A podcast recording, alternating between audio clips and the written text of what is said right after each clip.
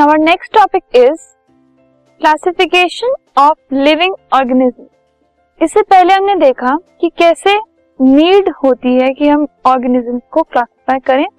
क्यों? क्या रीजन है? क्या उसकी इंपॉर्टेंस है क्लासिफिकेशन की?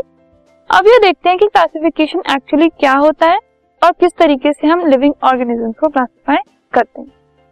सो so, सबसे पहले what is classification the arranging of organisms into different groups on the basis of the similarities in their characteristics is called classification of living organism living organism की classification का मतलब है कि हम उन ऑर्गेनिजम्स में कुछ सिमिलर चीज़ें देखें, कुछ कैरेक्टरिस्टिक्स देखें जो सेम है उनमें, ठीक है? उनके बेसिस पर उनकी ग्रुपिंग कर दें, उनको अलग अलग ग्रुप्स में डाल दें और फिर उनको एज अ ग्रुप स्टडी करें। That is classification of living organism तो जितने भी लिविंग ऑर्गेनिजम्स प्रेजेंट हैं अर्थ पे, उनको मेनली पाँच कैटेगरीज में डिवाइड किया गया है. फ़र्स्ट है एनिमल्स सेकेंड है प्लांट्स थर्ड है पंजाय नेक्स्ट है मोनरा और फिफ्थ है प्रोटिस्ट ये पाँच ब्रॉड क्लासिफिकेशन है. ये पाँच तरीके के ब्रॉड ग्रुप्स कह सकते हैं हम. जिनमें हमने सारे के सारे लिविंग ऑर्गेनिजम्स को क्लासिफाई किया। फर्दर इनके सब ग्रुप्स भी हैं तो इनको एक एक करके हम आगे आने वाले टॉपिक्स में स्टडी करेंगे। सबसे पहले ये देखते हैं कि क्लासिफिकेशन का इनिशिएटिव किसने लिया? किसने इनिशिएट की? तो कैरलस लीनियस जो थे, उन्होंने क्लासिफिकेशन का इनिशिएटिव लिया in 1700 he was a Swedish biologist जिन्होंने एक सिंपल सिस्टम एस्टैब्लिश किया था क्लासिफिकेशन का और ऑर्गेनिजम्स के नेम देने का। ठीक है? सो so, जब क्लासिफाई किया गया ऑर्गेनिजम्स को तो उनको नेम देने की भी बात हुई। तो ये सब कुछ क्लासिफाई करना और उनको नेम देना ही initiated it he established a simple system for it ठीक है? ये जो सिस्टम उन्होंने एस्टेब्लिश किया it was based on structural similarities of organism जो ऑर्गेनिजम्स के स्ट्रक्चर में सेम चीज़ें थी सेम कैरेक्टरिस्टिक्स थे। उनके ऊपर बेस्ड उन्होंने इस जो एस्टेब्लिश जो सिस्टम किया उसको बेस किया। ठीक है? Binomial nomenclature to name naming system use किया उन्होंने। जैसे कि ह्यूमन बींग्स हैं। ह्यूमन बींग्स को होमो सैपियंस कहा जाता है। ठीक है? तो ये दो नाम वाला एक नॉमन सिस्टम उन्होंने स्टार्ट किया जिसमें दो वर्ड्स यूज़ होते हैं। सो so, और ये जो बाइनोमियल नॉमन है it is still being used he created a system of group उनको टैक्सा कहा गया या फिर टैक्सन कहा गया। ग्रुप्स का एक सिस्टम बनाया गया कि किस तरीके से क्लासिफाई किए जाएँगे ऑर्गेनिज्म और उन ग्रुप्स को टैक्सा या फिर टैक्सन बोला। और हर एक टैक्सन क्या है? एक taxon is a category into which related organism are place एक कैटेगरी जिसमें एक दूसरे के साथ रिलेटेड एक दूसरे के साथ सिमिलर सेम टाइप के ऑर्गेनिज्म को प्लेस किया गया। सो so, एक ग्रुप जिसके अंदर एक टाइप के ऑर्गेनिज्म हैं उसको एक टैक्सन बोला जाता है। अप्रोक्सीमेटली अगर हम देखें so so, 2.5 million kinds of organisms are identified so जितने अर्थ के ऊपर ऑर्गेनिजम्स हैं अप्रोक्सीमेटली दे आर 2.5 मिलियन और उनको ग्रुप्स में अलग अलग ग्रुप्स में डाला गया। Now what is taxonomy taxonomy is the science of classifying organism ठीक है?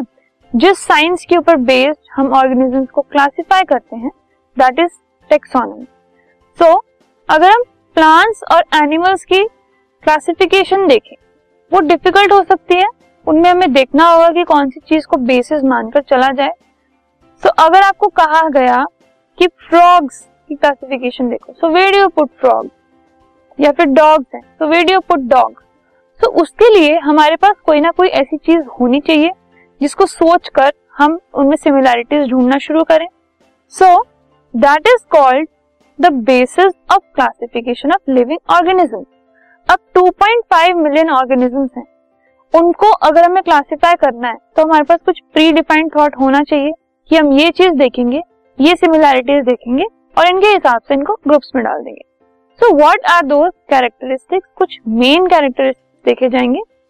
So the main characteristics which are considered for classification of living organism into different groups are कुछ कैरेक्टरिस्टिक्स जिनको सोचकर, जिनको ध्यान में रखकर ऑर्गेनिजम्स को क्लासिफाई किया जाता है। वो है फ़र्स्ट टाइप ऑफ़ सेल्स कि वो प्रोकैरियोटिक सेल से बने हुए हैं। या यूकैरियोटिक सेल से बने हुए हैं, ये देखा जाता है। प्रोकैरियोटिक वाले अलग यूकैरियोटिक वाले अलग। Whether the cells occur singly और they are grouped together and live as an indivisible group मतलब वो यूनिसेलुलर है या वो मल्टी सेलुलर है, एक सेल से बने हैं या फिर एक से ज़्यादा सेल से बने हुए हैं। Whether they produce their own food by photosynthesis और get their food from outside उनका मोड ऑफ़ न्यूट्रिशन कैसा है? वो ऑटोट्रोफिक है मतलब खुद खाना बनाते हैं, या फिर हिट्रोट्रोफिक है कि किसी के ऊपर डिपेंड होते हैं खाना खाने के लिए। Of the organism which produce their own food जैसे कि प्लांट्स हैं what is the level of organisation of their body level of organisation क्या है? सेलुलर है मतलब वो सिर्फ़ सेल्स से काम होता है उनका। टिश्यू है ऑर्गन्स है ऑर्गन सिस्टम है, इस लेवल ऑफ़ ऑर्गेनाइजेशन पर भी बेस्ड होता है। Of the animals what is the level of organisation of their body and what are their special organ and function ऐसे ही एनिमल्स में भी देखा जाता है कि उनका लेवल ऑफ़ ऑर्गेनाइजेशन क्या है, किस टाइप के फ़ंक्शन हैं। तो बहुत सारे ऐसे जो फैक्टर्स हैं, उनको ध्यान में रखकर क्लासिफिकेशन की जाती है। So the characteristics used for classification of plants will be different from the characteristics used for classification of animals, because plants make their own food and animals get their food from outside.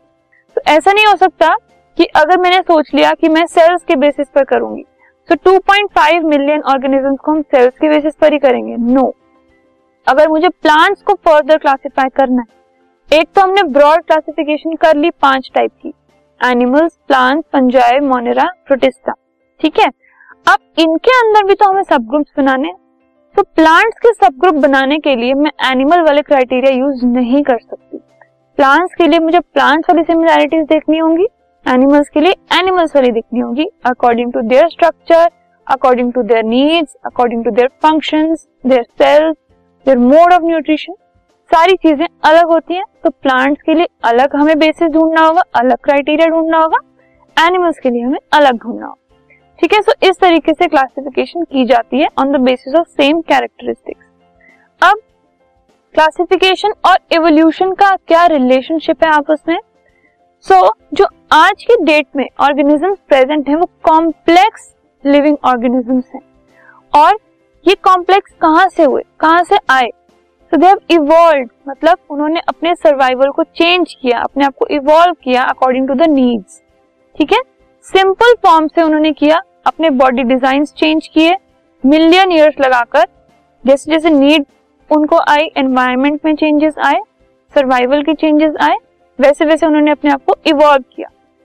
Body design जो है, उनके धीरे धीरे change होते हैं क्योंकि environment change होती है और अडेप्टेशन की जो नीड है, वो चेंज होती है। कुछ के पुराने डिज़ाइन हैं, जो कि ज़्यादा यूज़ नहीं, ज़्यादा चेंज नहीं हुए दे आर प्रिमिटिव और लोअर और जिन्होंने अपने जो बॉडी स्ट्रक्चर है, उनको रिसेंटली एक्वायर किया है दे आर एडवांस्ड और complex this podcast is brought you by Hubhopper शिक्षा अभियान अगर आपको ये पॉडकास्ट पसंद आया तो प्लीज़ लाइक शेयर और सब्सक्राइब करें और वीडियो क्लासेस के लिए शिक्षा अभियान के यूट्यूब चैनल पर जाएँ।